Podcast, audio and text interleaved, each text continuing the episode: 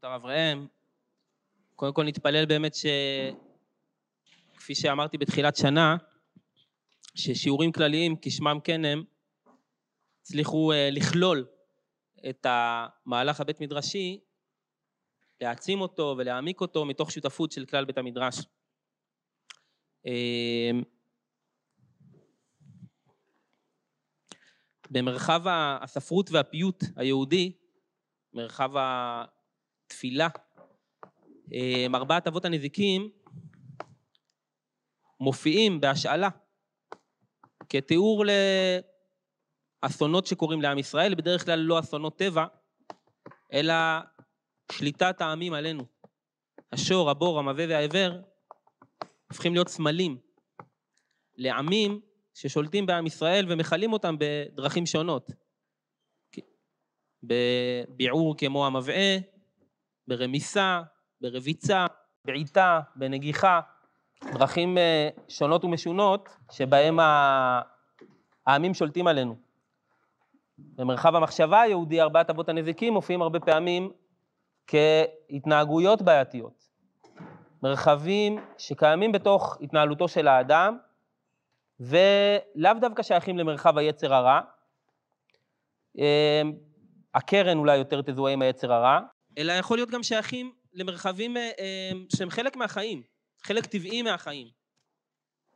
תכונת הביאור לצורך העניין היא חלק טבעי מהחיים של הבן אדם, הצורך שלו לאכול והצורך שלו ליהנות והתכונת הכילוי שיש באדם כשהוא רואה אוכל טוב והוא רוצה לכלות אותו. זה לאו בהכרח דבר רע. חז"ל הרבה פעמים מתארים את הקיבה של האדם בתור תנור, כן?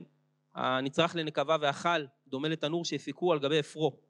וזהו תחילת ריח הפה, אומרת הגמרא במסכת שבת. יש פה איזה תנור שצריך כל יום להסיק אותו ולהזין אותו והוא מבער. כאשר יבער הגלל עד תומו, זה מה שעושה הבטן שלנו. וזה בסדר. אבל יבואו חכמי המחשבה ויזהו איך אותה התנהלות שהיא בסדר יכולה להפוך מאוד בקלות להיות אב נזק. ולגרום לזולת היזק חמור, היזק פוגעני. איך תנועה טבעית יכולה להפוך לתנועה פוגענית.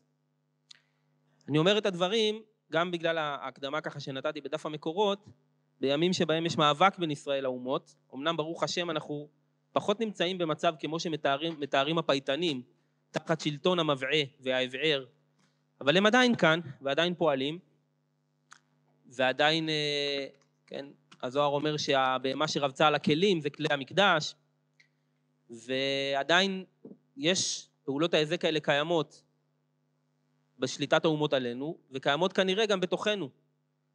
בסוף הדף הבאתי לכם את הדרך מצוותיך, שאומר שחלק מהתיקון של מרחב אבות הנזיקים בתוך חיינו שלנו, בין בלדון דיני נזיקים, בין בללמוד דיני נזיקים, ובעיקר בלקיים דיני נזיקים, בתוך עולמנו הפנימי ובתוך עולמנו המשפטי, המעשי, בהתערותא דלתתא יתער לעילה. גם השליטה, אבות הנזיקים מאבדים מכוחם. התכונות השליליות, הקשות, שמביאות לרצח ולשפיכות דמים, לכעס ולעצבנות ולנשיכה ולשיעבוד, אם אנחנו מתקנים אותם במיקרו שלנו, הן מקבלות הדהוד במקרו וגם עוברות תהליכי תיקון, וזה חלק בעיניי, לאורך כל הלימוד אני אומר שזה חלק משמעותי מלימודנו, לאו דווקא שאדם עכשיו עוסק בעומק הסברות והחילוקים והבנת המקורות, הוא צריך להיות מרוכז בכך, אבל כן צריך לפתוח במקביל את המחשבה גם לאותם צירים פנימיים של עיסוק בארבע אבות נזיקים.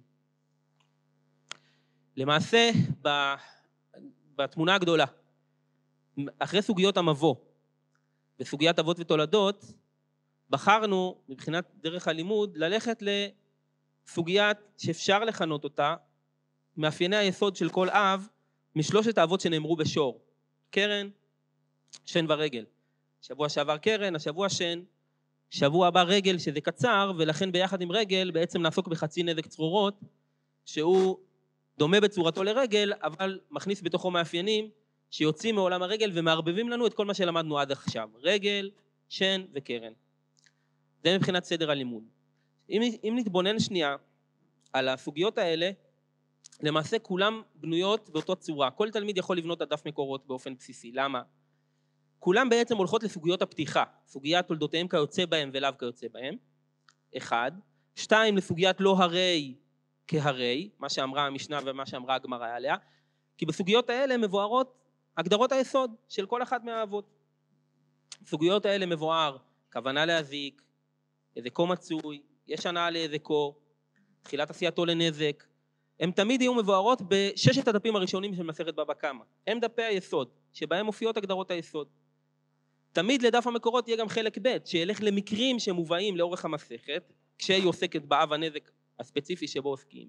בדרך המקרים האלה נבחנת מחדש, הגדר, הגדר, הגדרות היסוד נבחנות מחדש, עד איפה אפשר למתוח אותן, איפה יש מקרי גבול בין האבות. זה המבנה של כל צורת הלימוד שלנו כאן. צריך גם לשאול את השאלה מה החשיבות של זה, כלומר מה החשיבות של זיהוי מאפייני היסוד של כל אב. אז הגדרתי שבקרן יש כוונתו להזיק ושזה מרכיב לא קריטי ושלעומת זאת המשונה של קרן הוא מרכיב כן קריטי, לצורך העניין, אני מדבר על דברים שלמדנו שבוע שעבר. למאי נפקא מינה? ואני חושב שהנפקא מינה, צריך לשים לב שיש פה בעצם אה, אה, אולי נפקא מינה אחת בולטת, ונפקא מינה אחת שאפשר להתווכח עליה. נפקא מינה אחת בולטת זה שיוך תולדות לאב. כלומר ברגע שאני יודע את מאפייני היסוד זה כמו DNA, אני יכול עכשיו ללכת לעוד מקרים, לזהות שם את ה-DNA הזה ולדעת שהן משויכות לאב הזה. ולמה זה חשוב לשייך תולדות לאב? כי הן מקבלות את כל הדינים שלו, בעיקר את הפטורים שלו, אבל גם את החיובים שלו. לצורך העניין, בשאלה האם אני מגדיר משהו כשן או כקרן, היא שאלה דרמטית מבחינה הלכתית. אם אני מגדיר אותו כקרן, זה יהיה חצי נזק, ויהיה חייב ברשות הרבים. אני מגדיר אותו כשן, זה יהיה נזק שלם, אבל יהיה פטור ברשות הרבים. אז יש לזה נפקמינות לחומרה ולקולה. ודיין שיושב היום וצריך לדון בסיפור של נשיכת כלב שהתרחשה ברשות הרבים, אם הוא יגדיר אותה כקרן או כשן, זה שני עולמות, או כרגל. זה עולמות שונים מבחינת הפיצוי שייפסק למעשה. לכן, זו שאלה אחת. מה ה-DNA של האב, ודרך זה מה התולדות ששייכות אליו ומקבלות את הפטורים שלו וגם את החיובים שלו. מה שהוא תולדה של אש, יהיה בו אה, פטור תמור. אגב, אני לא בטוח שכלב זה קרן, כי לפי החוקים היום, כלב לא יכול ללכת לא קשור, וממילא אין שום דמיון לקרן, ויצטרכו לחייב נזק שלם בכל מקרה. א', זה, זה יהיה מצד אולי דינא דמלכותא. אה, לא דינא דמלכותא. הגדרת אה, הרשות מבין. זה לא בגלל דין המלכות, כן. גם אם לא היה בחוק המדינה. זה לא בגלל רשות, זה לא בגלל רשות. מותר לבהמה ללכת, זה פטור שן ברשות הרבים. אם נגדיר כלב כשן, ונגיד שסיבת הפטור ברשות הרבים היא כדי לתת רשות לבהמה להלך שם, אז יכול להיות שברגע שחוקי המדינה משנים את זה, גם הדין ישתנה. אני רק אגיד, ואני אשלח למי שרוצה, שיש תשובות בפסקי דין רבניים שעוסקים בנושא הזה, ובאופן שהוא ממש מעורר מחשבה, אני, אני ממליץ לכם לשבת על זה. שלחתי את זה לחלק מהאנשים. אישה שנשך אותה כלב. כלב מחמד כזה, לא, נראה, לא מפחיד, נשך אותה ויש לה גם איזה בעיית קרשיות בדם, יצא לה מזה נזק לא פשוט, והיא הלכה לבית דין רבני ותבעה את הבעלים של הכלב. בית הדין הרבני משבח אותה תשבוכת גדולה ואומר לה כל הכבוד שבאת אלינו ולא לבית משפט אזרחי שקיימת את מה שנאמר ואלה המשפטים אשר תשים לפניהם, לפניהם ולא לפני עובדי כוכבים ומזלות. וכל מקום שאתה מוצא ערכאות של עבודי כוכבים ומזלות אפילו עם דיניהם כדיני ישראל אי אתה רשאי לדון בפניהם. כל הכבוד שקיימתם את זה ואנחנו לא מפצים אותך בכלום. כי בדיני ישראל את לא, לא, אה, לא, חייב, לא חייבים לפצות אותך על נשיכת הכלב הזאת. מתוך ניתוח הסוגיה אני כרגע לא אכנס לזה הם גם עוסקים בסוגיית שן, תם ומועד, סוגיית חיות הטרף. אם היא הייתה הולכת לבית דין אזרחי הייתה מקבלת המון כסף. הלכה לבית דין רבני, לא קיבלה, זה מעורר את הדעת, אנחנו חייבים לתת את הדין על זה. אני, אני גם הצעתי, ואני עדיין עומד מאחורי הצעתי, שמתישהו באמצע הלימוד, אנחנו נעשה שבוע, שהוא יהיה שבוע רלוונטיות, כלומר שבוע של לקחת את ההגדרות, ולראות בסוף, א', איך הם מתיישמים בבתי דין, דין, בית דין רבניים של ימינו, זה לא הרלוונטיות היחידה, ב, בלימוד דיון הרלוונטיות היא לא רק ההלכה למעשה, אבל צריך גם לעסוק בה. ולכן אה, אני, אני מקווה שנעסוק בזה ואני רק, רק מביא את זה כדוגמה לכמה הגדרת התולדה והשיוך של הלאו היא, היא דרמטית. אבל יש עוד, עוד נפקא מינה שהיא בוויכוח שלפחות בשבילי הוא עוד לא מוכרע. מה שלא נכנס לגדר אב, אז בסדר, יש מה שלא נכנס לשן והולך לקרן, אבל מה שלא נכנס לשום גדר אב, הוא לא מתאים, בד... יש לו דנ"א אחר, מה יהיה הדין שלו? האם יכול להיות שמשהו שלא נוכל להגדיר אותו כאב, אז יהיה פטור עליו, לגמרי. או שברור לנו שחייב, ורק השאלה היא חייב מאיזה דין, או חייב מדינים אחרים, אולי זה יהיה החיוב הכי חמור, לא יהיה בה שום פטור, לא ברשות הרבים, לא חצי נזק, לא פטור טמון, לא פטור אה, שור ולא אדם חמור ולא כלים, אולי.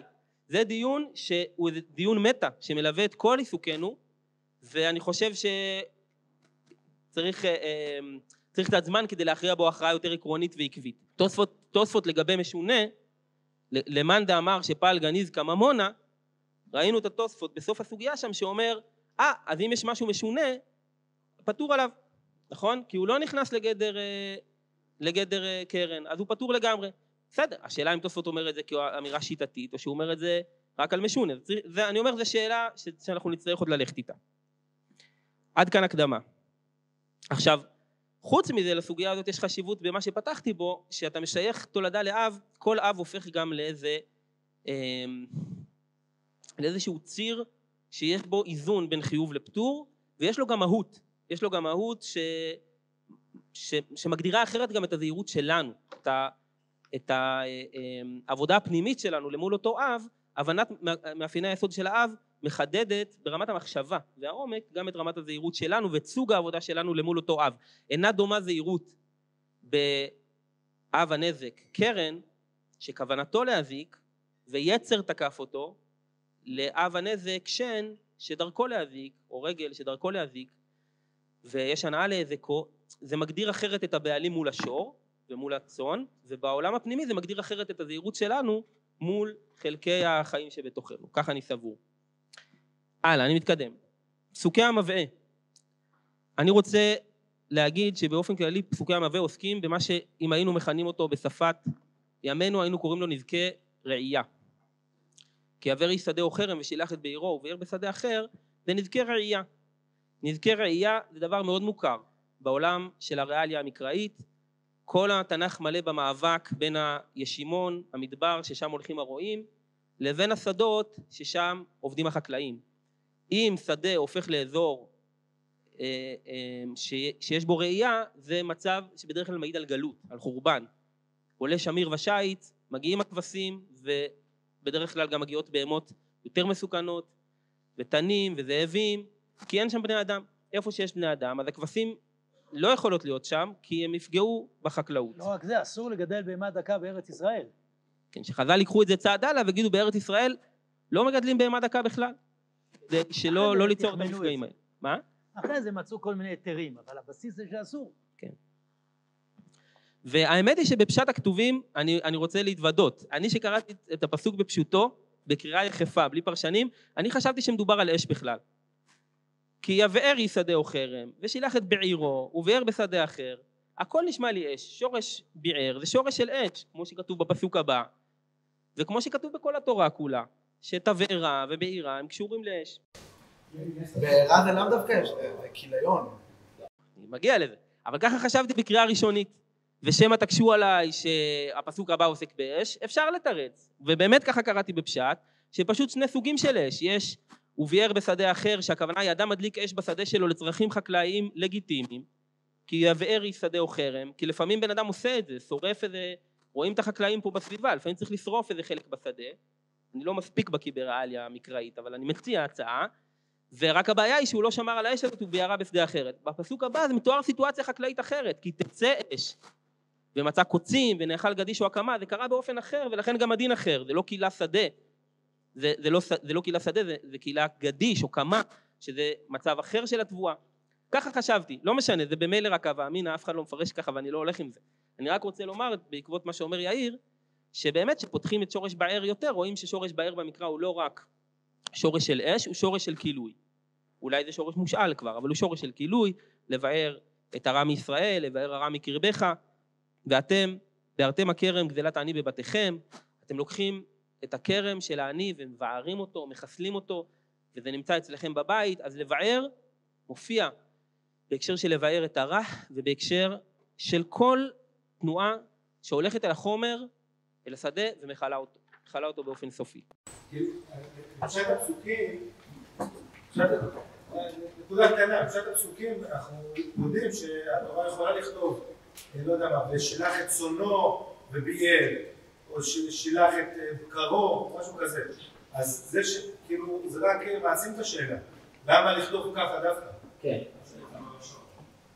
אז באמת אם מקבלים את הדברים, גם שאומר הרב, אתה אומר אז להתייחס לצאן כאל בעירנו, בעירו, יש פה איזושהי אמירה שמתמקדת במאפיין הזה שיקרא לימים מכל יקרנה, אבל בעצם הביטוי המקראי שלו זה לבאר.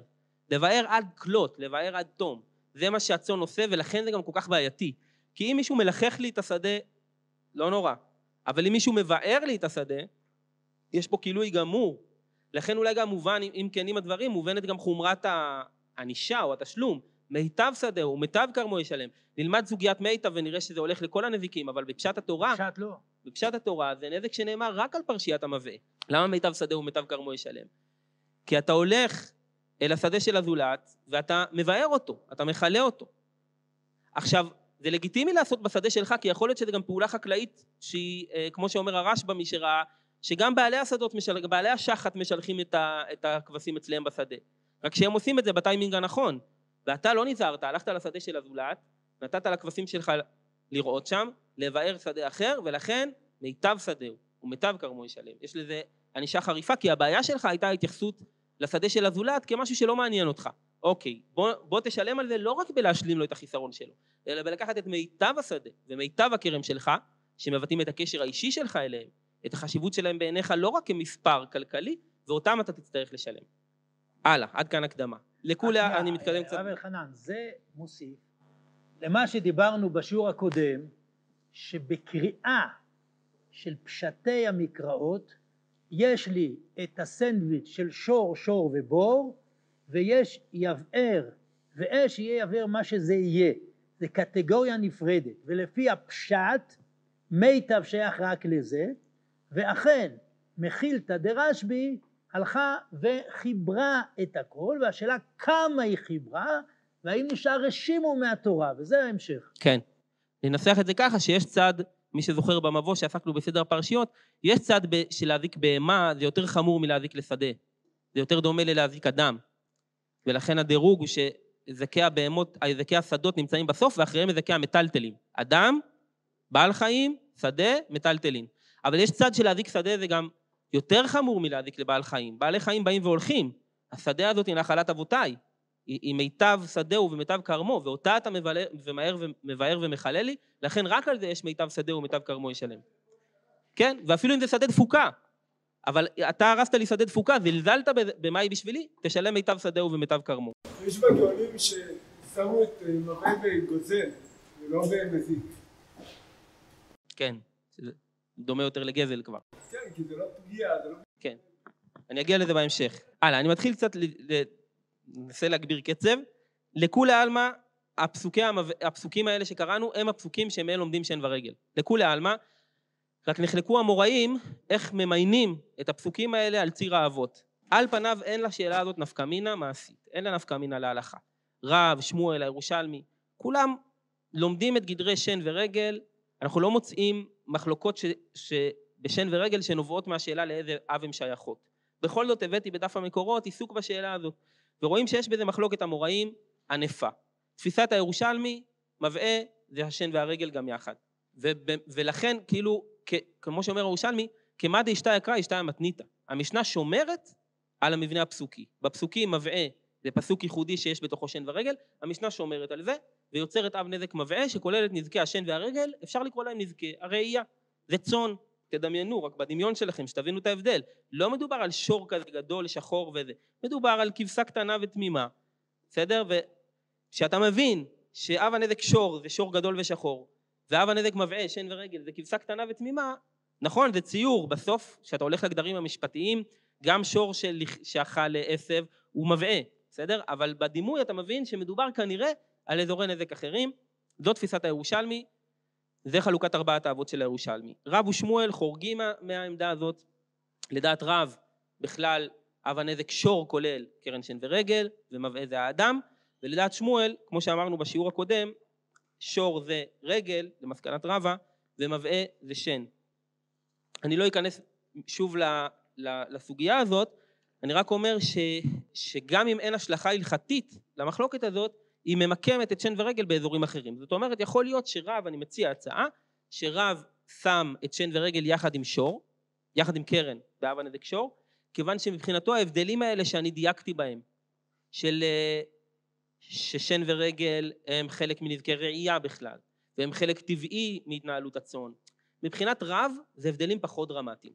פחות דרמטיים, ולכן כשהוא ממיין למשפחות, הוא אומר, מה שיותר מעניין אותי פה זה שזה בעל חיים מזיק.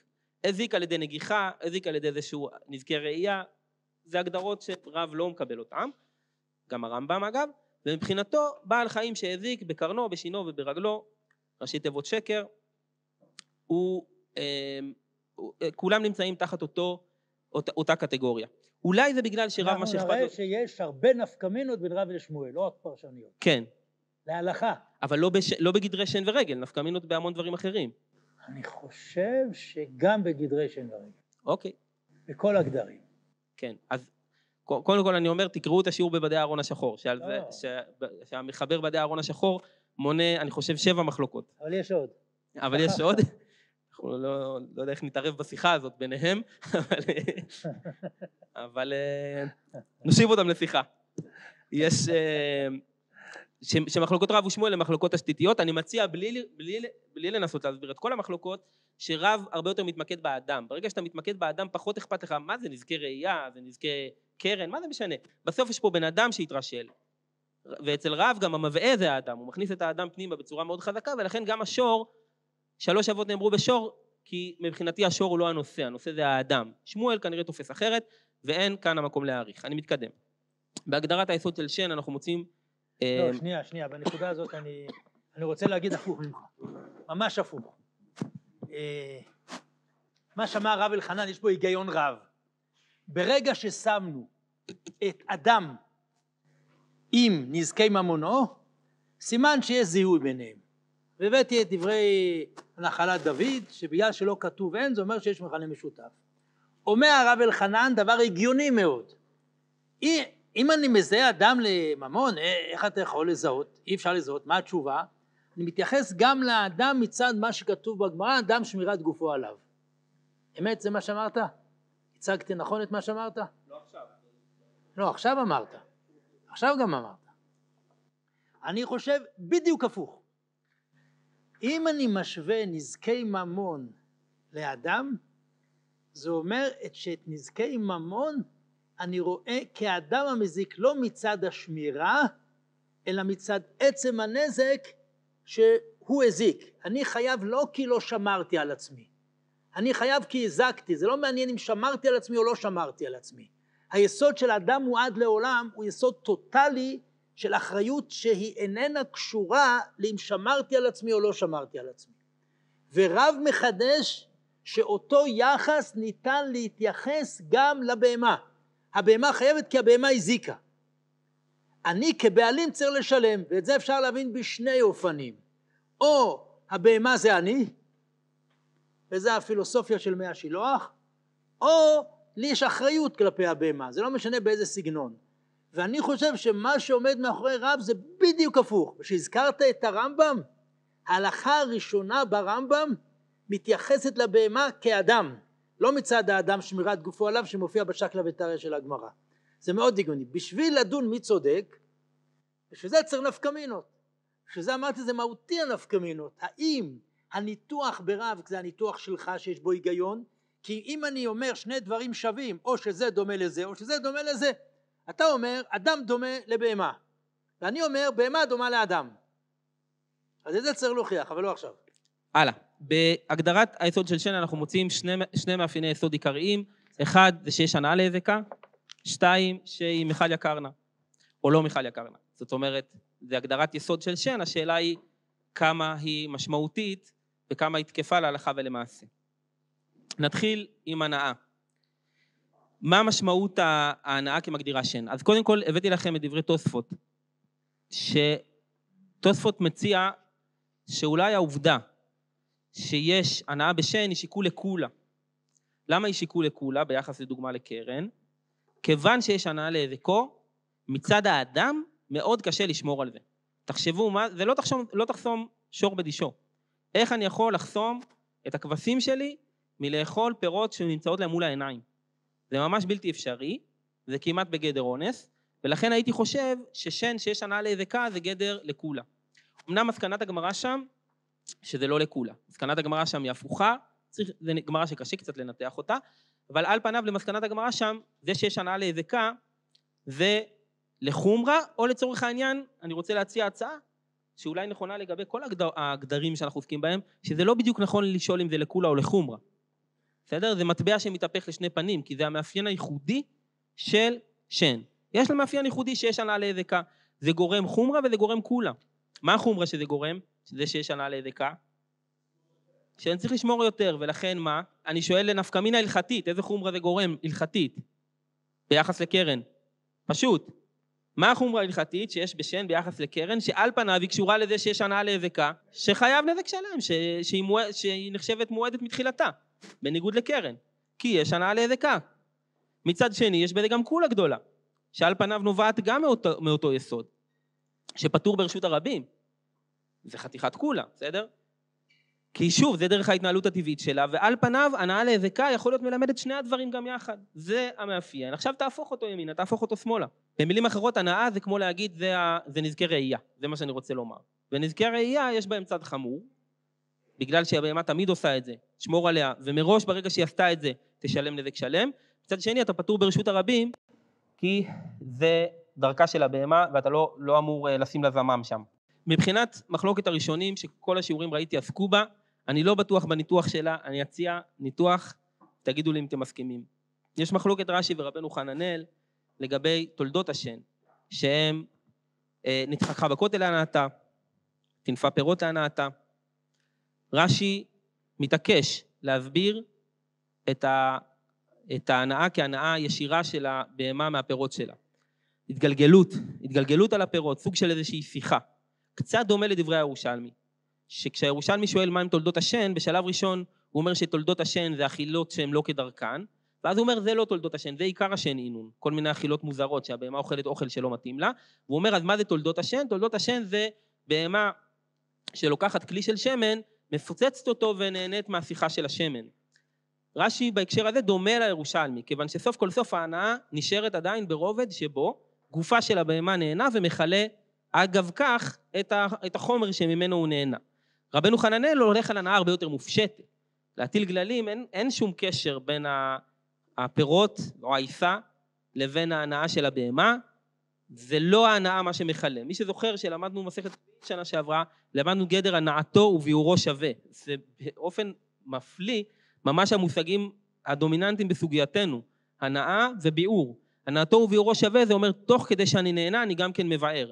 הגמרא שם במסכת סוכה ובעוד מקומות מביאה מקרים שיש בהם הנאה, אבל הביאור וההנאה לא קשורים אחד לשני. אני נהנה והביאור יגיע אחר כך, או הביאור יגיע מסיבות אגביות. אז אני לוקח את הגדר הזה ומאמץ אותו לפה. שלפי מה שאני מבין, הגדרה של רש"י, של הירושלמי, זה סוג של מין הנאתו וביאורו שווה, שהגוף של הבהמה נהנה ואגב כך מכלה. אבל רבנו חננאל הולך להנאה יותר מופשטת, ולי יותר קשה להסביר את זה. למה זה ייקרא שן?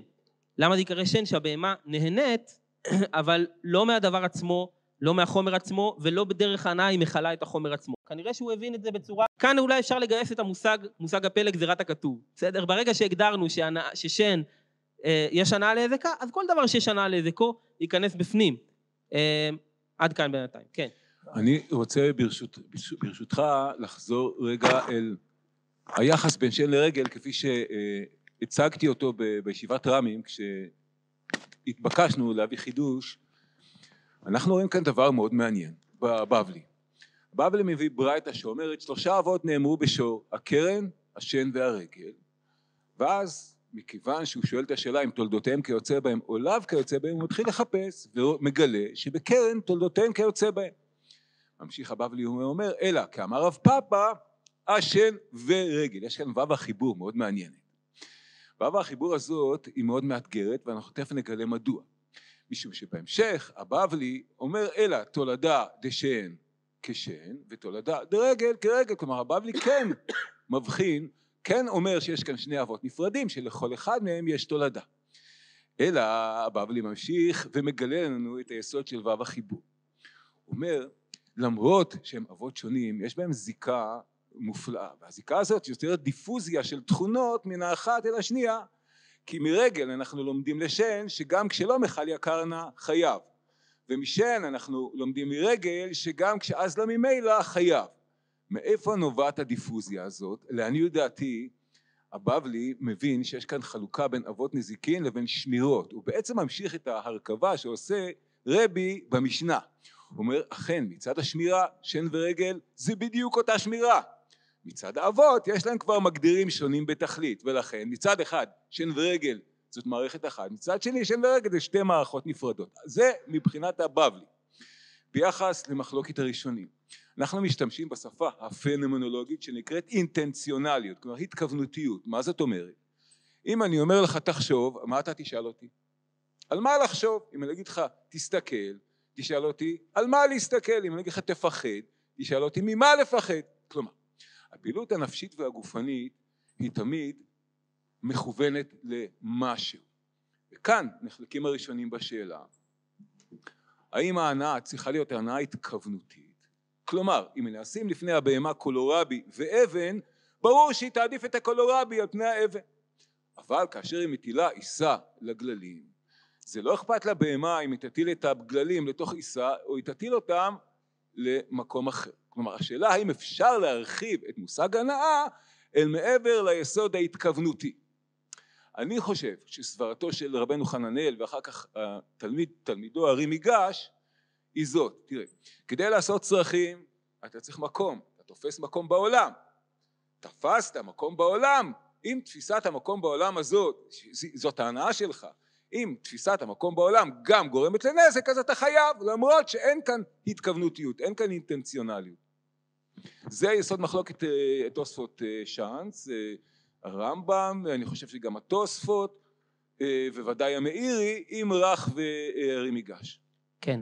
אני רוצה להסביר לעניות דעתי ברור שאתה צודק שהשמירה משן והשמירה מרגל היא אותו דבר. זה פקט עכשיו אבל באמת השאלה מה זה הנאה להזיקה האם ההנאה זו הסיבה או שהנאה זה סימן לדבר שאדם, אה, שאדם שהבהמה עושה כחלק מהרגל עכשיו לעניות דעתי היסוד של ההנאה בשיטת הרך הוא היא מאוד פשוטה זה דבר שהוא תולדה של הרגל.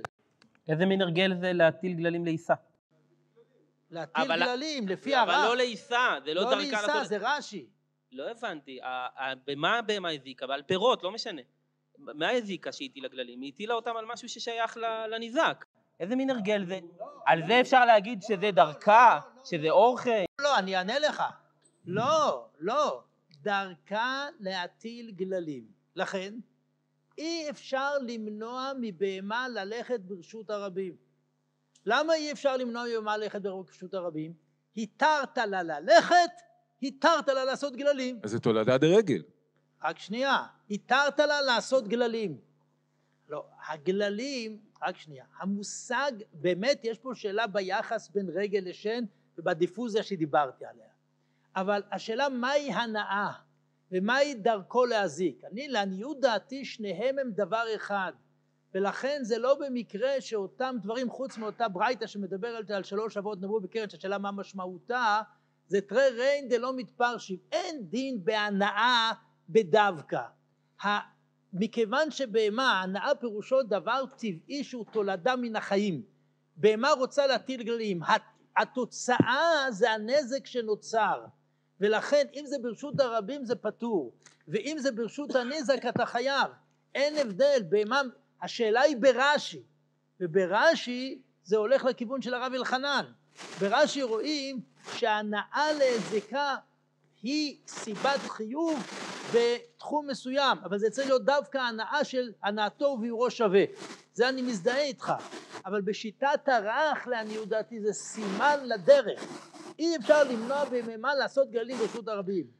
כן, אבל אה, אה, אני חוזר, הרב אה, אומר דבר שיכול להיות נכון מאוד אם זה היה תולדה דרגל. אבל כיוון שיסוד הנאה להזיקה נמצא כאן כגורם, יסוד המחייב, זה מאוד מאוד, צריך... אני אענה לך מהו ההבדל. רגל זה הליכה, והנזק הוא תוצאה מדבר שהוא התמדה, ובזה רגל שונה מהנאה. בהמה יכולה ללכת ולא לאכול, אם היא שבעה היא לא תאכל, ומה לא יכולה ללכת ולא להזיק. הרב, נפילה על כלים זה תוצאה של התמדה? מה? בהמה שנפלה על כלים בשבוע, זה תוצאה ברגל. זה פרט ברגל, אבל רגל זה הולכים. בהמה לא צריכה לעיין בדרכים. אם יש משהו בדרך, היא תשבור את זה. זכותה לגיטימית. בתוך זה יש עוד, אה, עוד סניפים. הרב אומר שהמנגנון של רגל והמנגנון של שן, של הנאה ודרכה להזיק זה אותו דבר. לא אמרתי אותו דבר, זה תרי ריין דלא מתפרשים. זה שני דברים שהם תולדה טבעית של התנהגות. התרת ברשות הרבים, התרת את הכל. ברשות הניזק אין לך זכות להיות שם, ולכן גם את הדברים הטבעיים אתה תשלם. ומה שאומר הרב אלחנן, וזה דבר נפלא שאנחנו רואים, שהנאה לזקה זה הרבה מעבר לזה. ורש"י טעון באור, לא הרך, הרך הוא הפשוט יותר. גם לשמואל שזה שתי אבות שונים? אני, השאלה מה המשמעות לשני אבות שונים, וזה צריך לדון, מה המשמעות? השאלה, השאלה שהרב ראם בעצם שם על השולחן, השאלה אם הנאה היא המחייב או לא. לפי רש"י הנאה היא המחייב. מה פתאום? בשום פנים ואופן לא. בשום פנים ואופן לא. לפי רב ותוספות, ההנאה לא בהכרח. מה זה אומר שהנאה היא מחייב? ההנאה היא מגדר סימן לכך שזה שן, לא יצאנו. אף אחד לא יגיד שהנאה היא סיבת החיוב. לא מצאתי. הנאה היא מספקת. היא מגדירה את זה כשן, אבל... נתק שיש בו הנאה, עליו אתה חייב לפי... אה, בסדר. נכון. סיבת החיוב במובן הזה אני מזדהה. לפי כולם, שנייה, לפי כולם מה שמחייב זה שהתורה אמרה וביער בשדה אחר מיטב שדה ומיטב כרמו ישלם. לפי כולם נכון. מה שמחייב זה שיש פה אב נזק. וההנאה היא רק זאת, לכן הקדמתי בתחילת השיעור שהגדרים רק עוזרים לסווג לי את התולדה לאב. הם לא הסיבה של החיוב. הרי אם, אם הנאה להזקאי היא הסיבה שבגללה אני חייב, לדעתי הדברים בכלל לא מסתברים. למה, למה שההנאה תהיה סיבה לחיוב? אין הבדל ביסוד המחייב בין שן לרגל. כי אצל שניהם זה האורחיום, זה המחייב, היא רק סימן לאורחיום. אני, אני חושב, אני חושב שזה נכון אצל כולם, אני חושב שזה, אז, אז אני... שהמחייב, מכיוון שהמחייב הוא לא אורחיום, אלא, אלא הולך לפי הסוגיה הראשונה, יש מחייב של כוונה, יש מחייב של הנאה, ויש מחייב של עתיקות. אני נוטה לומר שהנאה היא גם סוג של אורחיו, בסדר? היא פשוט, היא האורחיו של שן, אני אתן לזה ראייה, אתן לזה ראייה. שיש מחלוקת, יש דיון בראשונים לגבי מעמדו של הנחש. בסדר? אני לא, אני לא נכנס לסוגיית חיות הטרף במלואה כי זו סוגיה סבוכה. כל הסוגיה שם היא סבוכה, יש בה קושי מיסודה, יש שם את דברי שמואל שמתחיל להיכנס לתוך התנהגותו של האריה ולנתח איך בדיוק אריה טורף ואוכל, או דורס ואוכל, ועל פניו, מפשט הגמרא שם, מפשט דברי שמואל, יש, יש שם גדרי שן. מה גדרי שן שם? שאם הבהמה, או החיה יותר נכון, חיית הטרף התנהגה כדרכה, היא תהיה פטורה ברשות הרבים. באים הראשונים, גם התוספות וגם הרשב"א, ואומרים, זה יהיה נכון גם על הנחש, הרי הנחש לא נהנה אבל מנשיכתו, גמרא מפורשת במסכת תענית, אם ישוך הנחש בלחש ואין יתרון לבעל הלשון, לעתיד מתקבצות כל החיות אצל הנחש, ואומרות לו, אנחנו ארי דורס ואוכל, זאב טורף ואוכל, אתה מה הנאה יש לך? אז זה נאמר אם ישוך הנחש בלא לחש ואין יתרון לבעל הלשון, נושך והוא לא נהנה מזה בכלל. מסכן, סובל, לא חווה כל כך את הטעם, סתם מטיל הרס בבני אדם. אז אין הנאה, למה בכל זאת הם קוראים לזה שן? אז מסבירים גם התוספות וגם הרשב"א, נקרא את הדברים מתוך הרשב"א, וסבור אני שאף הנחש שנשק ותולדה דשן, ואף על פי שאינו אוכל, לפי שנהנה בנשיכתו. ואף על פי שאמרו בפרק כמה דתענית שהנחש לא נהנה, הוא אומר, לאו לממרא שאין לו הנאה כלל. אם הוא לא היה נהנה מזה, כנראה לא היה עושה את זה. יש לו איזושהי הנאה. אלא שאין לו הנאה לאכול. ומכל מקום, כיוון דאורכי באחי, לא נפיק מתולדה דשן, אינמי מתולדה דרגל. לא כל כך אכפת לו להגדיר את זה שן או רגל, כמו שאמר הרב אייל יפה, כי בסופו של חשבון, מבחינתו ההנאה היא איזושהי אינדיקציה לזה שהבהמה התנהגה כאן באופן הטבעי שלה. לעניות דעתי דברי רש"י לא יוצאים מכלל זה, לא יוצאים מכלל זה. נכון שהוא מגביל, הוא וגם הירושלמי, הם משאירים את ההנאה יותר דומה אולי לגדר היסודי של הפסוק. בגדר היסודי של הפסוק יש שם בהמה שאוכלת עם הפה שלה ונהנית עם הגוף שלה. השאלה היא כמה להרחיב את זה. רש"י מוכן להרחיב את זה עד כדי דברים שהם, אה, שהם, שהם באמת דומים לזה. אז אפשר גם להתגלגלה על פירות, כי גם זה אתה מכלה פירות והגוף נהנה. אבל להטיל גללים לעיסה נראה לו רחוק מאוד, זה לא נראה לו שן. מה? לא דרכה להטיל גללים, לא דרכה להטיל גללים לעיסה. אבל חנן, אני רוצה רק להבין, סליחה. אין שום קשר. מה מחודש יותר? ואגב, אני חושב שגם לפי הירושלמי, אני רק אגיד, לפי, לפי הירושלמי גם נתחכה בכותל להנאתה, לדעתי זה לא ישן. בסדר? למה? כי נכון שהיא מתחככת בכותל ונהנית מזה, אבל, והכותל במקרה גם נפל, אבל אין קשר בין זה, בין ההנאה לבין הכאילו, זה מתרחק מדי מהפסוק. בפסוק יש שם הנאה של אכילה שמביאה להנאה. אני רוצה לשאול את השאלה, מה נראה לך מחודש יותר? האם כאשר הנזק נגרם כתוצאה מגירוי שפועל אובייקט הנזק על המזיק, כגון שהבהמה הריחה עשב והלכה ואכלה אותו, או כאשר יש אבקייתא גמורה בין גורם, בין הניזק, אין שום יחס. לזה אני, אני לזה אני קורא שן ולזה קרן, פשוט. אם יש קשר בין האובייקט לבין הבהמה והוא מגרה אותה, זה נקרא יש הנאה להיזקה. אם היא סתם רואה משהו, מתחרפנת והורסת אותו, זה קרן. אצל הרך זה נקרא שן, למרות שאין שום זיקה התכוונותית בין חושי הבהמה לבין הניזק. אמרתי שהרך קשה מבחינתי להסביר, אני לא מצליח להסביר. לכן אני לא מבין לא. איך הרב אומר, אומר שזה לא חידוש. הרי ברור שבאופן פשוט, בתפיסה הראשונית ביותר, נזקי שן... הרב ראם מציע פתרון שמניח את דעתי.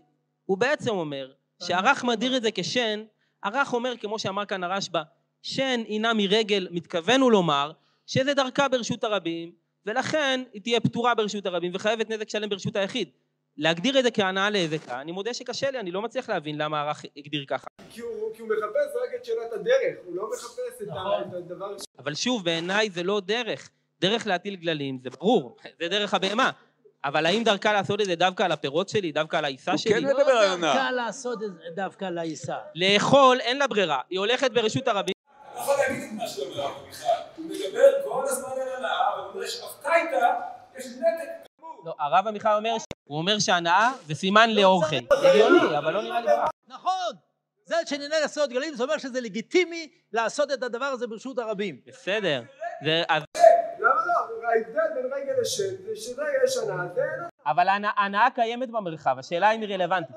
אני אסביר את המחלוקת, כי נראה לי... אה, כל ההליכה, כל הזמן יש נזק, זה ארוחיו. ובשן, בהמה לא אוכלת כל הזמן, אין דבר כזה. היא לא אוכלת כל הזמן. הרב אלחן, אני הייתי עוזר אה, לגבי הסברה, זה חוזר לנקודת המוצא. ואני חושב שנקודת המוצא הזאת היא מאוד מאוד ברורה. אם התורה לא הייתה מחדשת את כי יבער יסדהו כרם, ואפילו את השור לא היינו מחייבים. מדוע? כי בכללי התורה נזק לא ישיר לא מחייבים. זה גרמה. ולכן מה שאתה אומר ברש"י, זה לגיטימי לחלוטין מה שאתה מאוד, אומר מאוד ברש"י. מאוד קשים לי הדברים שהרב, שהרב אומר. מה? מאוד קשים לי הדברים שהרב אומר. שמה? שאם התורה לא הייתה מחדשת, שכי יעבר איש או חרם ושילח את בעירו וביער בשדה אחר מיטב שדה ומיטב כרום ישלם, היינו אומרים כי איש שדה או כרם ושילח את בעירו וביער בשדה אחר, זה גרמה, מצטערים, חייב בדיני שמיים, סליחה, אנחנו לא מחייבים אותך. סליחה, הרב אלחנן. אני יודע שהרב גוסמן אומר את זה. לא, לא הרב גוסמן, תוספות אומר את זה, אני, אני אסביר מה אני אומר, אבל גרמה קשה לי, מה אתה קופץ על זה? הבסיס קשה לי, כל הדבר הזה הוא קשה לי. דרך אגב, זה לא מדויק. זה אסור מדאורייתא, זה לא סתם לצאת ידי שמיים, זה אסור מדאורייתא. רק, רק לגבי בהמות, אתה רוצה שבשדה שלך לא ייכנסו בהמות, תעשה גדרות. זה לא פשוט. זה יכול להיות מקבל... שזה נכון גם אחרי לא, שיש לנו לא, דין לא, שם. לא, אבל אני אסביר. ברגע שאני אומר שיש פה קורטוב של חידוש, אני מזדהה איתו כמוך, זה לא קשור. אז ממילא אני יכול מאוד להבין מה שאתה אומר ברש"י, שכאשר יש נזק של הטלת גללים שאין הנאתו ובירו שווה, על זה לא יתחדש... אני לא אומר שלא יתחייב, אני רק אומר שזה לא ישן. אני אסביר את המחלוקת. יהיה, לדעתי זה יהיה קרן לרש"י. ברור שאתה תהיה חייב על זה. מי, מי, למה שתפתור? הרסת לי את העיסה, הרסת לי את הפירות, למה שנפתור אותך? זה פשוט לא ישן. כי אין הנאה להיזקו, זה היזק חריג, והוא לא חלק מאורחיו של הבהמה. אני אסביר את המחלוקת ואני בכנות לא בטוח, אני לא בטוח מי צודק. אני אומר את האמת, לא בטוח מי צודק, אני שנייה אנסה להסביר את המחלוקת. יש מחלוקת ראשונים, אני האמת חשבתי בהתחלה לפתור אותה כדקדוקי עניות. מה אכפת לי כל כך להיכנס לאיך הבהמה נהנתה, בכלל, כשמכניסים מטלת גללים לעניין, בכלל אתה אומר בוא, בוא נתקדם, בוא, בוא נעבור לסוגיה הבאה. אבל כנראה, ככל הנראה, אומר הרב מיכאי בצדק, ואומר הרב אייל בצדק, כנראה המחלוקת הזאת משקפת כן משהו עקרוני. ונחלקו רש"י ורח עד איפה אפשר למתוח את ההנאה ומה גדרי ההנאה. על פי רש"י, גדרי ההנאה הם רק שגוף הבהמה נהנה פיזית מההתגלגלות בפירות. אם הבהמה נהנתה, ההנאה שהיא חלק גם מחייה, של הטלת גללים, אבל היא לא נהנתה מהפירות, וזה במקרה הרס את הפירות, אומר רש"י זה לא שן, זה קרן, לעניות דעתי ככה אפשר לדייק ברש"י. הרך אומר, כל הנאה תחשב כשן, לא יודע אם כל הנאה, אבל גם הנאה עקיפה, שהבהמה לא נהנתה מכילוי הפירות, היא נהנתה הנאה פנימית שלה ממערכת העיכול שלה, הפירות שלי נהרסו, זה מגדיר עדיין את הדברים כשן. אני הצעתי, אני תופס כבעלי בת, לא יודע אם אני צודק, שהנאה, המשמעות העמוקה של הנאה בהגדרת שן, זה פשוט להגדיר את זה כמה שאני קראתי נזקי ראייה. אני אסביר שנייה את הסברה בשפה למדנית, כי נזקי ראייה זה מילה מודרנית. הכוונה היא, בשפה למדנית זה הכי קרוב להגדרת אורחי. ובאמת בהקשר הזה אין הבדל גדול בין שן לבין רגל. באמת גם אין הבדל דיני, בשניהם חייב נזק שלם ברשות היחיד ופטור ברשות הרבים. למה? כי הבהמה התנהלה כאן כדרכה. ההנאה מבחינתי היא רק סימן לזה שהבהמה תפקדה בתפקוד הבהמי הרגיל שלה. כל בוקר קמה הבהמה, כל בוקר היא אוכלת פירות. כל השאלה איפה תשים אותה. תשים אותה בשדה שלך, מצוין. תשים אותה ברשות הרבים, אנחנו מפרגנים לך כי זה דרכה, אין מה לעשות. תשים אותה בשדה שלי, אתה כבר בבעיה. זה שן ורגל בהקשר הזה מתפקדים אותו דבר, ככה אני מבין את גדרי הנאה, ולכן שיטת רך קשה להסבר שלי. ככה אני מבין, כי שיטת רך קשה להסבר שלי, כי מה בכך שהבהמה נהנתה? זה נראה שהוא לוקח את המרכיב הזה ומכניס אותו באופן שרירותי. כן? ההנאה היא רק סימן לזה שהיא עשתה את זה כדרכה, וכאן זה לא דרכה. הרב ראם הציע בעיניי יישוב מדהים לדבר, שכיוון שהטלת גללים זה גם חלק מתפקודי הבהמה, לכן זה יהיה פטור ברשות הרבים, ולכן הרך קורא לזה שן, שן זה בעצם דרכו להגיד שזה פטור ברשות הרבים. לא, בסדר? שזה, שזה אורחי. הרב עמיחי מציע הצעה אחרת. רק שנייה, עוד משפט, הרב אייל מעקם את האף, כי הוא אומר, אז למה זה לא רגל? אז עניתי על זה, אני חושב, תשובה מאוד טובה. רגל זה קו. הנאה זה נקודה, בלשון של הרוגית שובר. רגל היא הולכת כל הזמן, נכון שיש גם רגל שהיא נפלה, אבל רגל עקרונית זה דבר מתמיד. שן זה לא דבר מתמיד, היא לא אוכלת כל הזמן, בהמה לא אוכלת כל הזמן. מה? בסדר. אבל בזמן שהיא הולכת היא מזיקה, יש הבדל. בזמן שהיא הולכת, כל תנועה של בהמה היא מזיקה.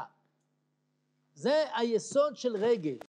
אני אומר שחלק מחילוף החומרים זה לעשות כללים, כמו שחלק לא, אבל, אבל חילוף החומרים היא לא עושה כל הזמן גללים. פעם ביום היא עושה גללים. זה בכוונה, זה בכוונה. נכון, זה בדיוק. גם הגללים זה לא בכוונה. כל היסוד של הגדרת רגל זה דברים שקורים לא בכוונה. דברים שמעטים שאותה בכוונה, אבל יש בהם הנאה, יש... שאלה, שאלה, כל רש"י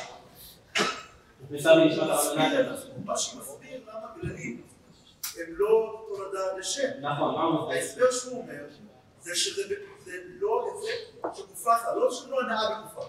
זה לא היזק שגופה עשה. זה היזק בגרמה, והיזק בגרמה לעולם לא יהיה שם. שם זה שהגוף שלה עשה את ההיזק, לא נהנה, עשה את ההיזק. זה מה שהוא מסביר, זה הסביר חטא. הוא מסביר למה זה לא יכול להיות. הוא מסכים שיש הנאה בגללים וזה הנאה של שם. הוא אומר, הבעיה שזה בגרמה ולא כפי ישיר. לא. זה מה שאני אמרתי. לא, לא נכון. טל, זה, טל, זה בדיוק מה שאני אמרתי. לא שקל לי עם הגרמה, אני מחייב גרמה. בוא תקרא את רש"י, תקרא את רש"י בדף י"ח בקול, ונראה. אני לא חושב שרש"י אומר שיהיה פטור במקרה הזה, אני חושב שפשוט יהיה חייב מדין קרן. קרן תמה, יהיה חייב חצי נזק, ואגב יש בזה גם צד חמור, שהוא יהיה חייב גם ברשות הרבים, חצי נזק. לעניות דעתי זה, אני לא, אני לא זוכר את רש"י, אבל זה מה ש... תקרא בקול ולאט וברור. גללים, להנאתהו, אפילו אחי, לאו דווקא תשם נינו. למה? תשם, זה כזה מופאו, ואז צרורות נינו. יפה מאוד. ועד אמרינן בפרק כמה תנפה פירות להנאתה, אב ותולדה דשן, היינו כגון שהתגלגלה עליהן כדרך סוסים וחמורים שקוראים בולטר, וכן ניכר. אוקיי, הוא לא יהיה פטור על זה, נכון? הוא יהיה חייב על זה. אמרתי, יהיה חייב. זה יהיה חייב, אבל זה בדין צרורות. צרורות? בסדר. הוא לא, חולק על, הוא לא חולק על הרך במה זה הנאה, הוא מסכים שזה הנאה, הוא אומר זה צרורות. לא, פיזית אין אף אחד לא חולק שזה הנאה, זה מה שאני אמרתי, רק השאלה אם זה הנאה שרלוונטית כדי להגדיר את זה כשן. אף אחד לא נכנס לפסיכולוגיה של הבמה ואומר, היא לא נהנית מזה, היא נהנית. ואז תבוא השאלה הבאה, למה לא ניתן לזה דין חצי נזק צרורות? אולי זה הדין שם. שזה צרורות... אה, לא, ברצינות. אני רוצה, אני רוצה להתקדם, כי בעיניי זו לא המחלוקת הכי מהותית. יש מחלוקת, שאולי זה המחלוקת בין רש"י לרך, אבל יכול להיות שיש כאן מחלוקת יותר מהותית מזה. בסופ, בסופו של דבר, השאלה הסמויה שעולה פה זה מה מרכיב, מה התפקיד של הנאה בשן. יש מהלך יפה של הרב גוסמן בקונטרסי שיעורים. קודם כל אני מציע, מציע לקרוא את כל המהלך. המהלך בכלל עוסק במכל יקרנה, אבל בתוכו מציע הרב גוסמן ששן שונה במאפייניה מכל האבות האחרים. באיזה מובן? אנחנו עסקנו במאפייני קרן, אמרנו כוונתו להזיק ומשונה. אנחנו נעסוק במאפייני רגל, נדבר על אה, איזה קום מצוי. אבל אה, הנאה להיזק, אומר הרב גוסטמן, היא לא רק מאפיין של שן, היא מה שהוא מכנה שם המזיק של שן. עכשיו שם המזיק זה מושג למדני, מה זה אומר שם המזיק, בסדר? אבל קודם כל, הוא, גם, גם בלי להבין מה זה שם המזיק, הוא מחריג את ההנאה מלהיות סימן ללהיות קרוב יותר לסיבה. הוא לא אומר שזה סיבת החיוב, זה לעניות דעתי אף אחד לא אומר, אבל הוא כבר יותר קרוב לשם. הוא אומר זה שם המזיק של שן. מה זה שם המזיק? מבחינת הרב גוסטמן בשיעורים אחרים, בשיעורים לפני זה, להגדיר משהו כנזק זה לא רק להגיד שאני חייב עליו. אני אנסח את זה בשפה שלי, לא, אני חורג כאן מהרב גוסטמן. כשאני מגדיר משהו כנזק, לא רק שאני מגדיר שחייבים עליו, אני מגדיר גם שעברתי פה איסור. אני מגדיר שסוג החיוב והתשלום שלי יהיה תשלום על נזק. אומר הרב גוסמן, בשביל שמשהו ייכנס לגדר נזק, לא מספיק שהוא פגע בזולת וחיסר אותו ממון. יש המון דרכים לחסר את הזולת ממון, לא כולם יקראו נזק. נזק ייקרא רק מה שנכנס לשם המזיק. שם המזיק שן זה שיש הנאה להיזקו. היינו, ההנאה פה יוצאת וחורגת מגדר מאפיין והופכת ל- ליסוד המחייב של שן, מבחינת הרב גוסטמן. עכשיו נפקא מינה לדבר שהוא מביא, ראיה לדבר שהוא מביא, יש לנו הרי דין שמי שמזיק את, אה, את ההקדש פטור. כשבעלי התוספות דנים בזה, משמע מדבריהם שזה יותר פשוט להם על כל האבות ופחות פשוט להם על שן. אומר הרב גוסטמן למה זה פחות פשוט על שן? כי באמת בשן, כיוון שהסיפור זה הנאה, ואנחנו יודעים שאסור ליהנות מההקדש, שהנאה מההקדש היא מעילה, אז יש יותר, היה יותר מחשבה להגיד שבשן גם המזיק את ההקדש יהיה חייב לשלם, שכן נהנה. אבל לעניות דעתי אין הדברים כן. במחילה מכבוד תורתו, לעניות דעתי מאפיין הנאה להזקו בדיוק כמו המאפיין הזקו מצוי, בדיוק כמו המאפיין כוונתו להזיק, הוא לא גורם וסיבת חיוב, הוא פשוט עוזר להגדיר את הערוץ של האב. יש לכל אב איזשהו ערוץ שבתוכו זורמים החיובים של האב, DNA, שבתוכו הם זורמים ומקבלים את דיניו לחומרה ולקולה, ובשביל זה הם צריכים להיות דומים לו באופיים. הנאה להזקו, זה שהבהמה שלי נהנתה, אין בזה שום סיבה שתגרום לי לחיוב, יש בזה פשוט סימן לכך שהדרך שבה הזקתי היא דרך שבה הבהמה שלי נהנתה. למי נפקא מינה שהבהמה שלי נהנתה? הסברתי קודם. למה שאני קורא נזקי ראייה, למאפיין אב הנזק מבעה, שהוא מקום שבו באופן בסיסי, בהגדרה היסודית שלו, לפני שהולכים לתולדות, ששם אפשר להתרחב, בהגדרה הבסיסית של האב, מדובר על בהמה שהולכת ורואה, הולכת ואוכלת, ואגב, אכילתה מכלה את הרכוש של הזולת. חולק על ההבנה ברב קוסמן, ואני דווקא מאוד מצדד בו, משום שאני חושב שמאזינג לא חייב להיות נגזר דווקא מהיסוד המחייב, הוא יכול להיות נגזר גם בשם מכונה לעיתים בשם התנאי המעכב. וברור שאלמלא התשוקה לאכול, הנזק לא היה מתרחש. ולכן, התנאי המעכב בשם הוא הנאה נזיקה. ולכן מקבלת שם מאזיק, ולכן לדעתי זה כמו כל האבות אבל בהקשר הזה. זה כמו קרן, מה ההבדל מקרן? בקרן זה שהיא משונה או זה שכוונתה להזיק, זה לא גורם מעכב להגדיר את זה כקרן? אין הבדל. ודאי. אז, אז אתה חולק על הרב גוסמן גם. אני, אקריא, אני אקריא לך. ואשר נראה לי בזה, דמשונה מזיק של שן מכל שאר המזיקים. דבכל המזיקים, שם המזיק שלהם, היינו משום שמזיקים, משחיתים, מפסידים, מקלקלים, בלי שום תועלת מההיזק וההפסד. היזק שהוא בבחינת הרס, בלי רווח. ואפילו הזיקו בשלהם ולא בשל אחרים, גם כן ישנו נזק. כשאדם חופר בור גם בתוך שלו זה מזיק, כשאדם שורף אש גם בתוך שלו זה מזיק. אלא שאין מי שיתבע בעד הנזק, כי זה שלו. מה שאין כן במזיק של שן, זה בעצם הרי אינו מזיק בכלל. זה הרי צריך השור לאכול עשב, הוא המאכל שלו. הוא באמת לא יאכל אחד היום איזה כמות קילו של עשבים, אני לא הזקתי כאן.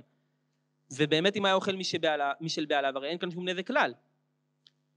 וכל הנזק אינו בפעולת הנזק, אין שום קלקול וכל הפסד, אלא, ולכן הוא אומר, אלא שההנאה שיש לו מההזק, זהו התואר ושם המזיק שלו. לא כמו רגל, לא כמו קרן, שבהם המאפיינים הם, הם חומרה או מאפיין. שם מבחינתו זה יוצא מגדר חומרה ומאפיין, והופך לגדר שם המזיק. על זה חלקתי. כי לעניות דעתי אין הבדל אין בין הבדל. הדברים. בכל האבות אנחנו צריכים לאפיין אותם כדי להגדיר את מאפייני החיוב והקולה שלהם. אבל זה לא... זה לא הסיבה. זה לא הסיבה לחיוב, זה לקרוא לזה שם המזיק, לא יודע, אולי זה שמיכליה קרנה זה שם המזיק של זה. אני לא... למה דווקא הוא לקח את ההנאה והפך אותה לשם המזיק, שזה כמעט נראה שזה חיוב ההזק, זה נראה קשה. אני, אני אנסח את הדברים יותר חריף. יש לנו אה, גדר משלם מה שנהנית במשניות. אכלה מצידי החנות, אכלה מתוך החנות, יש משלם מה שהזיקה ומשלם מה שנהנית. כלומר, כאשר הבהמה שלי אכלה לך אוכל, ואני לא חייב על זה מאב הנזק שן, בכל זאת אני חייב לשלם. אני פשוט חייב לשלם מה שנהנית. זאת אומרת, שתשלום בגלל הנאה קיים במקורות, אבל הוא לא אב הנזק שן. אב הנזק שן, ההנאה, היא לא הגורם. ההנאה היא בדיוק עושה מש... הפוך ממה שהרב גוסטמן אומר. ההנאה מלמדת שהזקתי. ההנאה היא סימן לזה שהזקתי. שנכנסתי לאב הנזק שן. לפי הרב גוסטמן, כאילו שן זה אב נזק תמים כזה. הוא בכלל לא מזיק. כל הבעיה שלו זה שנהנית מהזולת. לא. הנאה מהזולת היא מזיק. היא-היא נזק בדיוק כמו קרן, בדיוק כמו רגל, לכל אחד יש את המאפיינים שלו. אבל של... ארבעתם הם ארבעה אבות נזיקין. אתה מביא ראייה לדבריי שלשלם מה שנהנית זה לא תשלום נזק. זה נהנה וזה חסר, אז אני צריך להשלים לו. יגידו האחרונים, שבתשלום מה שנהנית אין דין מיטב. נסביר. דין מיטב, תשלום במיטב, זה תשלום נזקי, כלומר עשיתי פה משהו שהוא לא רק אני חייב להשלים לך את החיסרון, עשיתי פה משהו בעייתי, הזקתי, אז אני צריך לשלם במיטב. ולשלם מה שנהנית, לא נכנסתי לגדר מזיק, אני לא מזיק בכלל, אני משלם מה שנהנית. לא ב... צריך תשובה ביום כיפור על uh, מה שנהנית. כן, בעיניי קצת מה ש... כן צריך תשובה על שן שנהנית. מה שקצת יוצא מדברי הרב גוסטמן זה שאב הנזק שן הוא אב נזק פחות חמור, פחות נזקי, יותר הנאתי, ובגלל ההנאה אני צריך לשלם. ועל זה אני חושב שהדברים, זה לא, זה לא בדיוק מה שאני אומר, לכן אני יכול לומר שאני לא חולק עליו. אני חולק על דעה דומה לדבריו שהצגתי. אני מתקדם עוד טיפה, כן. כדי להבין את המסגרת, אז למה משלמים חצי נזק להפלץ? לצורך העניין נגיד שזה קרן. כן, אבל אז תשאל למה משלמים ב... כן, זה קושייה טובה. זה קושייה טובה. אה, מה השאלה שלך אליהו? לא הבנתי. הוא שואל למה אכלה כסות או כלים משלם חצי נזק. בפשטות זה לא שן, לפי ההגדרות שאני מגדיר פה, זה לא שן, כי זה לא דרך החיים של הבהמה. בסדר? בפשטות, לפי הסברה שאני אומר, זה לא שן. מה זה כן? צורך העניין זה קרן, רק הבעיה היא שאם נגדיר את זה קרן, אז אתה אמור להיות חייב על זה גם ברשות הרבים. הנה חינמי, שאולי אכלה כסות וכלים, אתה גם חייב ברשות, אבל אני מסתבך פה, אני מסתבך פה. בפשט משנה אפשר, פשט משנה אפשר להתווכח. ודאי שלא. כן. פשט הבבלי ודאי שכן. כן, בבבלי ודאי שזה הופך להיות קרן. בפשט משנה אתה צודק. בדקות שנותרו לי אני אנסה למצות עוד משהו מהעיסוק באב הנזק, אה, באב הנזק שן. אה, מחליה קרנה, עוד יסוד שהוא מאפיין שן, הוא היסוד של מחליה קרנה. מאיפה מגיע היסוד של מחליה קרנה? מפשטי מקראות. ושילח את בעירו וביער בשדה אחר. ניתחנו בהתחלה שלבאר זה לא להזיק, לבאר זה לכלות. הבבלי על פניו בדף ג' בא, וכמו שאמר הרב תומר, לומד מרגל לשן ומרחיב לנו שיהיה חייב בין במחליה קרנה בין בלא מחליה קרנה. על פניו באמת, בהיגיון, זה הרבה יותר הגיוני. וכי מה אכפת לו לניזק אם גמרתי לו את הכל, או גמרתי לו חצי, אם זה יצמח יותר או לא יצמח יותר. סוף כל סוף, הזקת, תשלם. אבל יש לנו גמרא אחרת, שממנה משמע שאין חיוב שן, אלא במחליה קרנה. רוב הראשונים הסבירו שההלכה כגמרתנו, גמרת סוגיית הפתיחה שלנו, שבשן חייבים גם במחל יקרנה וגם בלא מחל יקרנה. ואת הגמרא שם הסבירו שהיא אומרת משהו אחר. היא לא אומרת שבשן חייב רק במחל יקרנה. היא אומרת שלא יכול משהו להיקרא שן אם אין בו את האופציה להיות מחל יקרנה. תמיד צריכה להיות את האופציה להיות מחל יקרנה. מה? כן, כן. בשביל שזה ייקרא שן זה צריך שיהיה אופציונלית, יהיה שם מחל יקרנה. אבל שיטה חריגה, שתי שיטות חריגות מובאות במאירי, אחת לפי דעה אחת במאירי, להלכה אין חיוב שן אלא במכל יקרנה.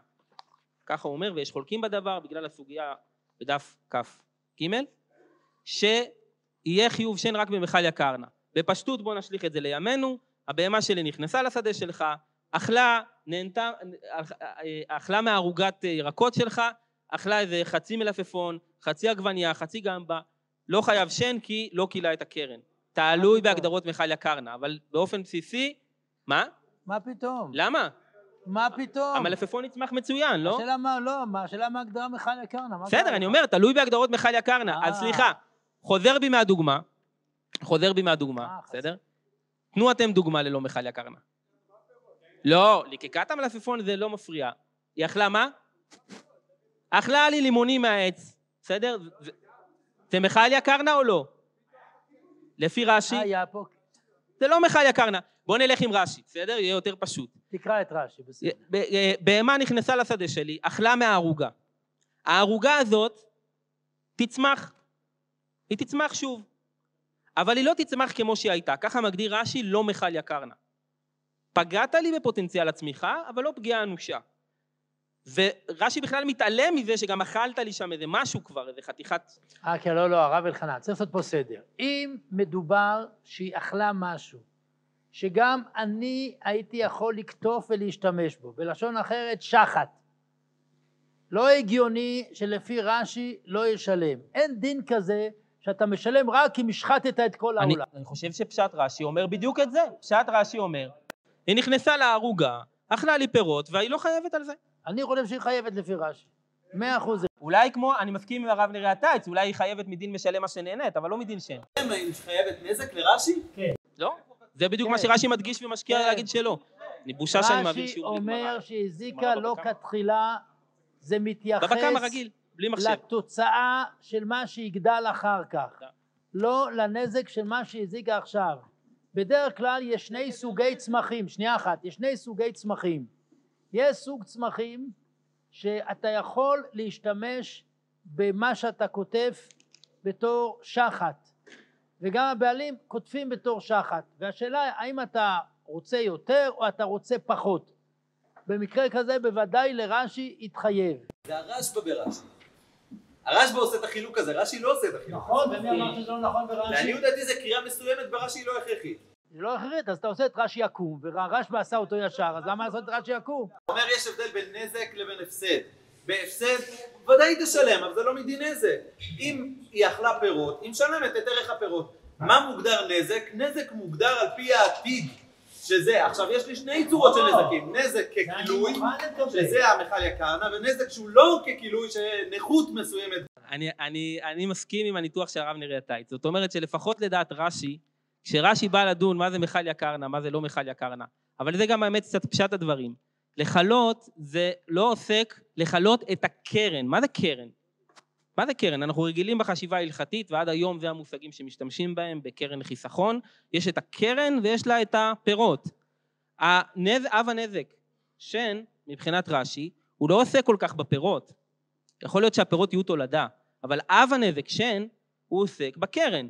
רק שלקרן עצמה יש שני מצבים, מיכל יקרנה, גמרת לי את הקרן כבר לא יצמח פירות, ויש לא מיכל יקרנה, שלפי רש"י באופן מדהים, מפתיע, מחודש, ולכן הרשב"א מסביר אותו אחרת, כי זה באמת מחודש, אבל לפי פשט דבריו של רש"י, פגעת לי בקרן אבל פגיעה לא מכלה. התבואה שלי עכשיו שנים קדימה לא תצמח כפי שהייתה. זה נקרא לא מכל יקרנה וישבה אמינא שלא תהיה חייב על זה מדין קרן. אה, סליחה, לא תהיה חייב על זה מדין שם. במשל שלך של הקרן בבנק, אם אתה תיקח את המשל ותביא אותו לנמשל, כן. היה לך מיליון שקל בקרן בבנק, כן. בהמה אכלה חצי מיליון, לא. בגלל שהיא לא קילתה את הכל אז לא יצטרכו לשלם. הצחוק הוא לא עליי, הצחוק הוא על רש"י. רש"י לא חלם על כזה לא, דבר. לא, כי יש הבדל בין שדה לבין מיטלטלים. במיטלטלים הנזק זה הדבר עצמו. הקרן, לא, זה, אני אמרתי שרק משתמשים במושג הזה. אני חושב שהקרן לא קיימת, מה? בדיוק. השאלה למה הוא מדבר, הוא לא מדבר שהיה אני אקריא, אני מקריא. חצי שדה ולכן. אני מקריא ונדון. אידי ואידי, תרוויו ושילח אתה לחיוב ואיך דלא קל יקרנה. מה זה לא קל יקרנה? דמשמע. כגון שאכלה ערוגה. מה היא אכלה? מה היא אכלה? היה שם נכון, ירוק? היא אכלה משהו ירוק? אכלה ערוגה, וסופו לחזור ולצמוח, אבל לא כבתחילה. זה נקרא לא מיכל יקרנה. וביער היינו אחד דמיכל יקרנה, דמשמע וביער שמבאר לגמרי, כלומר שזה לא יצמח יותר בכלל. רש"י לא מתעסק בשאלה האם היא משלמת על מה שהיא אכלה. זה לא הנושא, האם היא משלמת על הפגיעה בקרן. עכשיו אני לא אומר שלא יהיה שם תשלום, גם אני מסכים, זה מוזר לומר, סוף סוף הזקתי לך. לא, לא הזקת לי, אכלת לי. אכלת. זה שונה, זה כמו אכלה מצידי הרחבה משלם מה שנהנית, אבל לא משלם מה שהזיקה. זה לעניות דעתי פשט הדברים. אני רוצה שנייה להתקדם עם זה טיפה. מה יכול להיות הסברה להגיד שבקרן, שבשן סליחה, יהיה חיוב רק במכל יקרנה? מה יהיה יסוד החיוב, ש... יסוד הסברה להגיד שחייב רק במכל יקרנה? לדעתי זו סברה אדירה. זו סברה אדירה שחוזרת באמת לפשטי המקראות ואומרת שהבעיה באב הנזק שן היא לא שאכלתי לך פירות, הבעיה זה שביערתי בשדה אחר. כלומר, שביערתי בשדה אחר, שלקחתי לך את פוטנציאל הצמיחה. את פוטנציאל הצמיחה, לקחתי לך את השדה שלך, לא את הממון שלך, לא את השור שלך, לקחתי לך את השדה שלך, ולכן ישב אמינא להגיד שלדעת המאירי, יש חולקים במאירי, זו גם המסקנה, שלא יהיה חיוב שן אלא במכל יקרנה, כלומר פגיעה וביאור של הפוטנציאל הצמיחה של הזולת. אנחנו לא מתחשבים רק באיך אתה הזגת, מתחשבים גם במה הערך של זה עבור הניזק. וכשהערך של זה עבור הניזק זה הקרן, וכילית את הקרן שלו, זה נקרא אב הנזק שן. נזקים אחרים, תפ... אתה תהיה חייב, זה לא ייקרא אב הנזק שן. אמ, יש במאיר גם סברת ביניים, גם מרתקת, שמשלבת בין מיכל יקרנה לבין אזלה אה, אה, ממילא, או שלך שלוחי, תעשו כבר את ההשלמה לבד ולחשוב מה ההיגיון בזה, לדעתי גם בזה אפשר יחסית בקלות למצוא סברה למה אמ, אם לא שלחתי את הבהמה להלכה לבד, אז אני חייב רק אם השדה יתבהר לגמרי. אם שילחתי אותה, אני חייב גם ב, אה, בלא מחיה קרנה. אני רוצה עוד טיפה, עוד טיפה להתקדם. בשתי נושאים קצרים, שתי נושאים קצרים. נושא אחד הוא סוגיית איזה בתרבו, שנראה לי דווקא לא בכל השיעורים למדו אותה, ואני בקצרה רק רוצה לעסוק בה.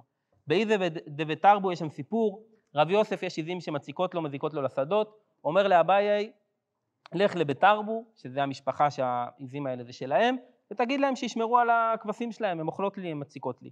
כבר הסיפור הזה מוזר, למה הוא לא תובע אותו, אותם בבית דין, לכאורה זה שן, כבר הסיפור מוזר מ, מראשיתו. אבל עוד יותר מוזר מה שעונה לו אביי. אומר לו אביי, אני לא רוצה ללכת.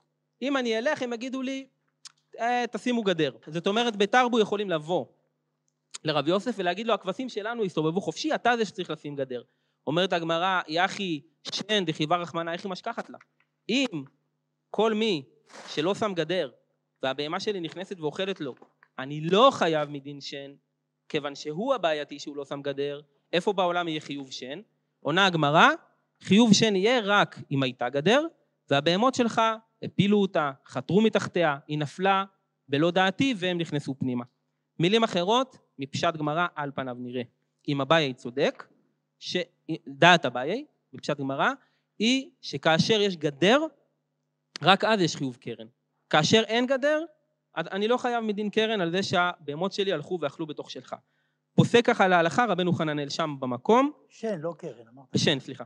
תוספות, כל כך הדברים נראים מוזרים בעיניו, שהוא מסביר שאביי לא אמר דברי טעם ולא אמר דברי הלכה, אלא פשוט ניסה להתחמק, רב יוסף שלח אותו, רב יוסף היה עיוור, שלח את אביי לדבר איתם, אביי מנסה להתחמק מזה, ונותן לו, דוחה אותו בקש. אבל באמת, אומר תוספות, לא יכול להיות, ברור שאני חייב שן גם כשאין גדר.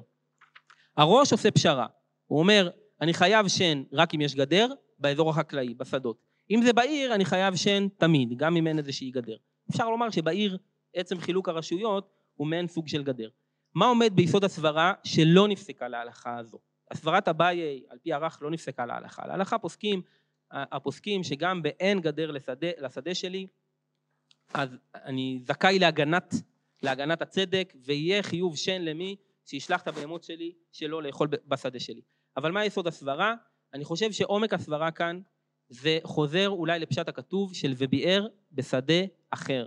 עומק הסברה פה זה חוזר ללשון הכתוב של ביער בשדה אחר. כלומר, באב הנזק שן, הבעייתיות של המזיק היא לא שהשור שלו ישתולל, או, או, או היא לא איזושהי כוונה להזיק. כל הבעייתיות זה חוסר הכבוד לעובדה שיש פה מרחב של הזולת. הרי בתוך שלך, ואפילו ברשות הרבים, אין בעיה שתתנהל ככה. זו התנהלות טבעית, לגיטימית, עם מבעה. היא חלק מהבקשת החיים של הכבשה שהולכת ובועה, הולכת ואוכלת, הולכת ומבערת, אין בעיה. רק אם אתה נכנס לשדה אחר, שם הבעייתיות. אם אין גדר, אני לא אהיה חייב, כי לא היה פה מספיק מובהק, הוא ביער בשדה אחר. לאמור, בכל אב נזק אנחנו, יש תשומת לב ייחודית למה מחולל בעצם את, ה, את החיוב שלו. באב הנזק שן, לפי, על פי זה, התשומת לב המשמעותית זה לביער בשדה אחר. הכילוי, מיכל יקרנה, הכילוי של הזולת, שבעצם אני מבחינתי בסך הכל רק הכבשים שלי רואות, אז הן רואות גם אצלך, אבל תוך כדי כך לקחתי את תכונת הכבשים שלי, שהיא תכונה לגיטימית כל עוד היא שמורה, שהיא לבאר ולכלות כל מה שהן רואות, והפכתי אותה לתכונה מזיקה מאוד, לתכונה פוגענית מאוד. ולכן, בנקודת הקצה הייתי מחייב על שן רק אם היא מיכל יקרנה, ורק אם היא בשדה אחר במובן המובהק שיש שם גדר.